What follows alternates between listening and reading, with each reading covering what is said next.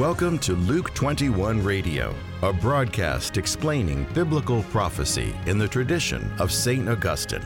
And now, from Greenville, South Carolina, here's your host, Steve Wood. Hello, this is Steve Wood, and welcome to Luke 21. Thank you for joining us today.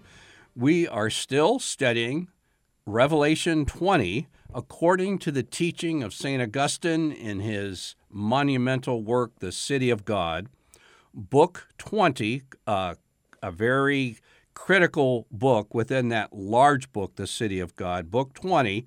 And today we're in chapters 14 and 15. And the topic is the eternal lake of fire. I made the comment just before recording this episode this is the topic that you never get invited to speak on at a conference. Who wants to hear about the eternal lake of fire? But here we go.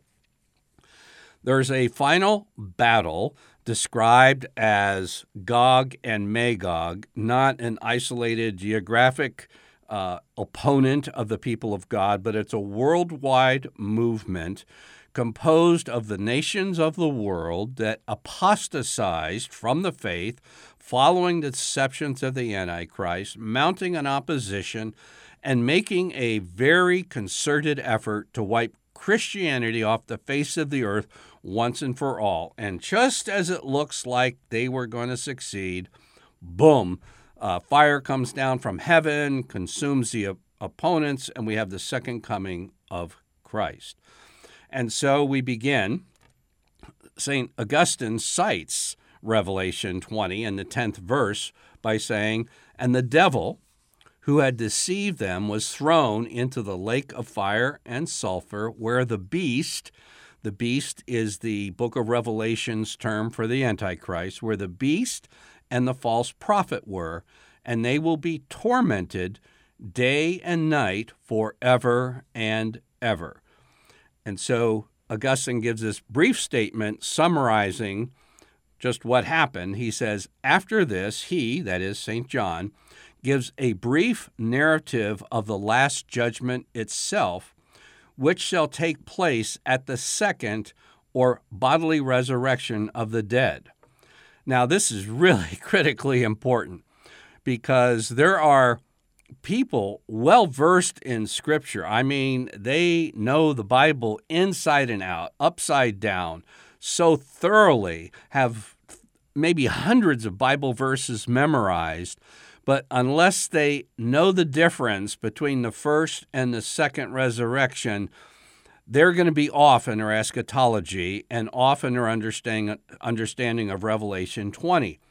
St. Augustine says what this happens is the second or the bodily resurrection.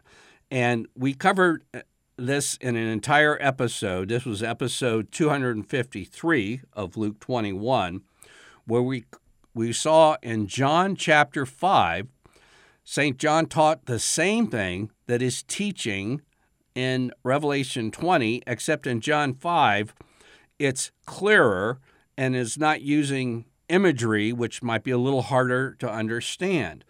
The second resurrection is the bodily resurrection. Well, some folks who are professional Bible teachers and preachers and everything think whenever they see the word resurrection, they're thinking the literal resurrection of somebody who is physically dead, resurrected to eternal life. But that's not the case. Jesus said in John chapter 5 and verse 25, Truly, truly, I say to you, the hour is coming and now is. This was like 30 to 33 AD. Okay, now is when the dead will hear the voice of the Son of God, and those who hear will live. Well, what it just says that they're dead and they're going to be living. That's that's a resurrection. Well, it is. It's a first resurrection, which is a spiritual resurrection, which is being born again going from death and original from original sin to life in Christ. But a couple of verses later in John 5:28 St. John says, "Do not marvel at this, for the hour is coming when all who are in their tombs." Now, if you're in a tomb, okay, you're not being described as spiritually dead, you're physically dead. You're dead, dead.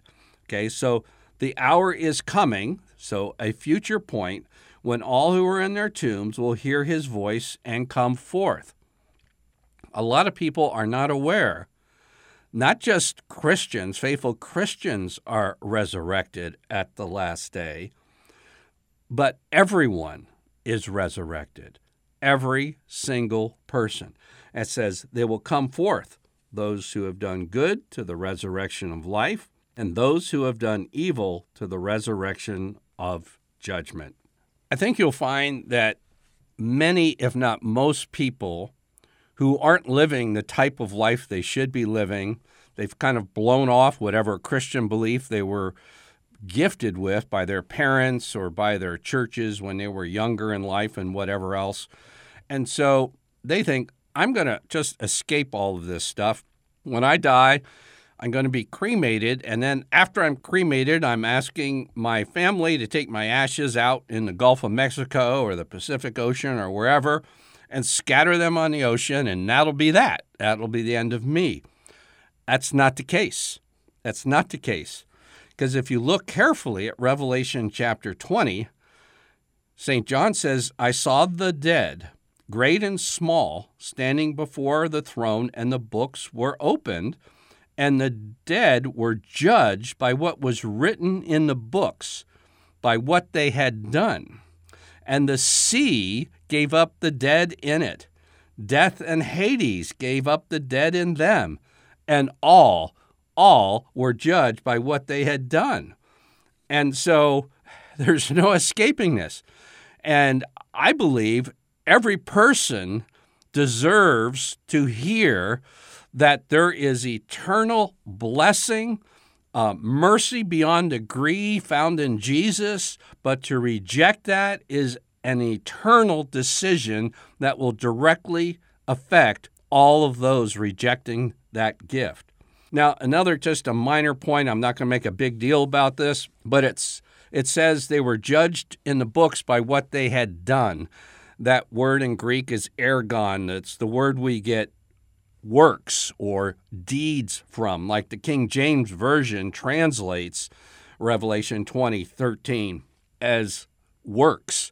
Now, these are the works, but there are two types of works in the scriptures. And I, I, wrote a whole book entitled Grace and Justification where I distinguish rather carefully between what I called dead works, and that's not what's being talked about here, uh, but grace works. Grace works are the works enabled by God to do for those cooperating with His grace to bear fruit for righteousness. But everybody gets judged by what they have done in life, and this is one of the reasons Martin Luther didn't think too highly of the book of Revelation. So, this is a very sobering message. St. Augustine in the City of God, this is book 20 and chapter 26, says, for the hour is coming. But he does not say, and now is, that and now is referring back to John 5 25, because it shall come in the end of the world, in the last and greatest judgment of God, when all that are in their graves shall hear his voice and shall come forth. And then he says in book 19, I'm just backing up a little bit, chapter 28, he says, quote, the body shall be subjected to eternal pains, and consequently this second death shall be more severe, because no death shall terminate it. And I'll repeat what Revelation 20:10 says, they will be tormented day and night forever and ever. This is no light thing. It's not like, well, I can just skip the grace of God and I'll enter eternity and I'm just believing that's going to be a great nothingness. That is not the case. It's either great blessing or great torment, but there's nowhere in between. St. Augustine goes on, but in the world to come, the pain continues that it may torment, and the nature endures, that is the physical body, that it may be sensible of it, and it doesn't cease to exist, lest punishment also should cease. Now, as it is through the last judgment that men pass to these ends, the good to the supreme good, and the evil to the supreme evil. Now, obviously, this is this is this is hard truth, and uh, we live in a very soft age, or at least I'll say for the United States, we're very blessed in so so many ways, but we it's made us soft, and we want a, a soft Christianity. Uh, we want a soft radio broadcast. We want a soft book. We want a soft CD. And yet, some of the critical messages in the Bible, it speaks of this torment. And it, again, Revelation 2010, it goes on day and night, forever and ever. And this isn't the only place in the book of Revelation it says this. For in Revelation 14, it speaks about those who take the mark of the beast. The smoke of their torment goes up forever and ever. They have no rest day or night. This isn't a nine to five torment. This isn't a Monday to five, five torment. It's eternity, always, nonstop. It's truly unthinkable. And that's why you have one of the so called greatest Catholic theologians of the 20th century, von Balthasar, who is extremely popular with many priests educated during the last half century, uh, really questioned the idea that uh, this couldn't go on forever and ever. And I just gave you two passages, one from Revelation 14, one from Revelation 20, as well as multiple ones from St. Augustine. Yes, it does go on forever and ever. And he couldn't bring himself to say that, uh, to believe that. In fact, he called St. Augustine, in his view of the eternal torment of the wicked, he called him an infernalist. An infernalist. Well, I guess I'm an infernalist because I believe the Bible, and, and, and it's saying it goes on forever and ever, day and night. And this isn't being made up, this isn't some pull out of the air doctrine. And there's an eternal existence in the human body everyone, not just the Christians, go to heaven and are blessed and find themselves in a new heaven, new earth with a new body. And I'm questioning myself if folks knew this, and this was a regular part of preaching, of homilies, where there's one of two very concrete bodily destinies, that it would be a brake on the immorality that we're finding that's so widely accepted. I'm not talking about just our secular society and Hollywood. I'm talking about Christians, Protestant and Catholic. And this teaching, the lake of fire, the eternal torment of the body, is a great brake to keep from rationalizing everything will be eventually okay. No, it will not be okay and you think of the thousands of Catholic teens and college students who've been taught the theology of the body, what proportion, what percentage of that group of thousands have ever heard this and know this and have been warned about this? What even about the priests? They believe von Balthasar, but do they believe St. John? I don't know. But what you believe about the end radically affects how you live today.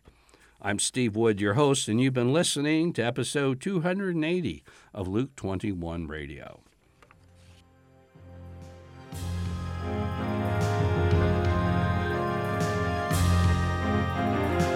Luke 21 is a radio outreach of Family Life Center International. Visit us online at luke21.com.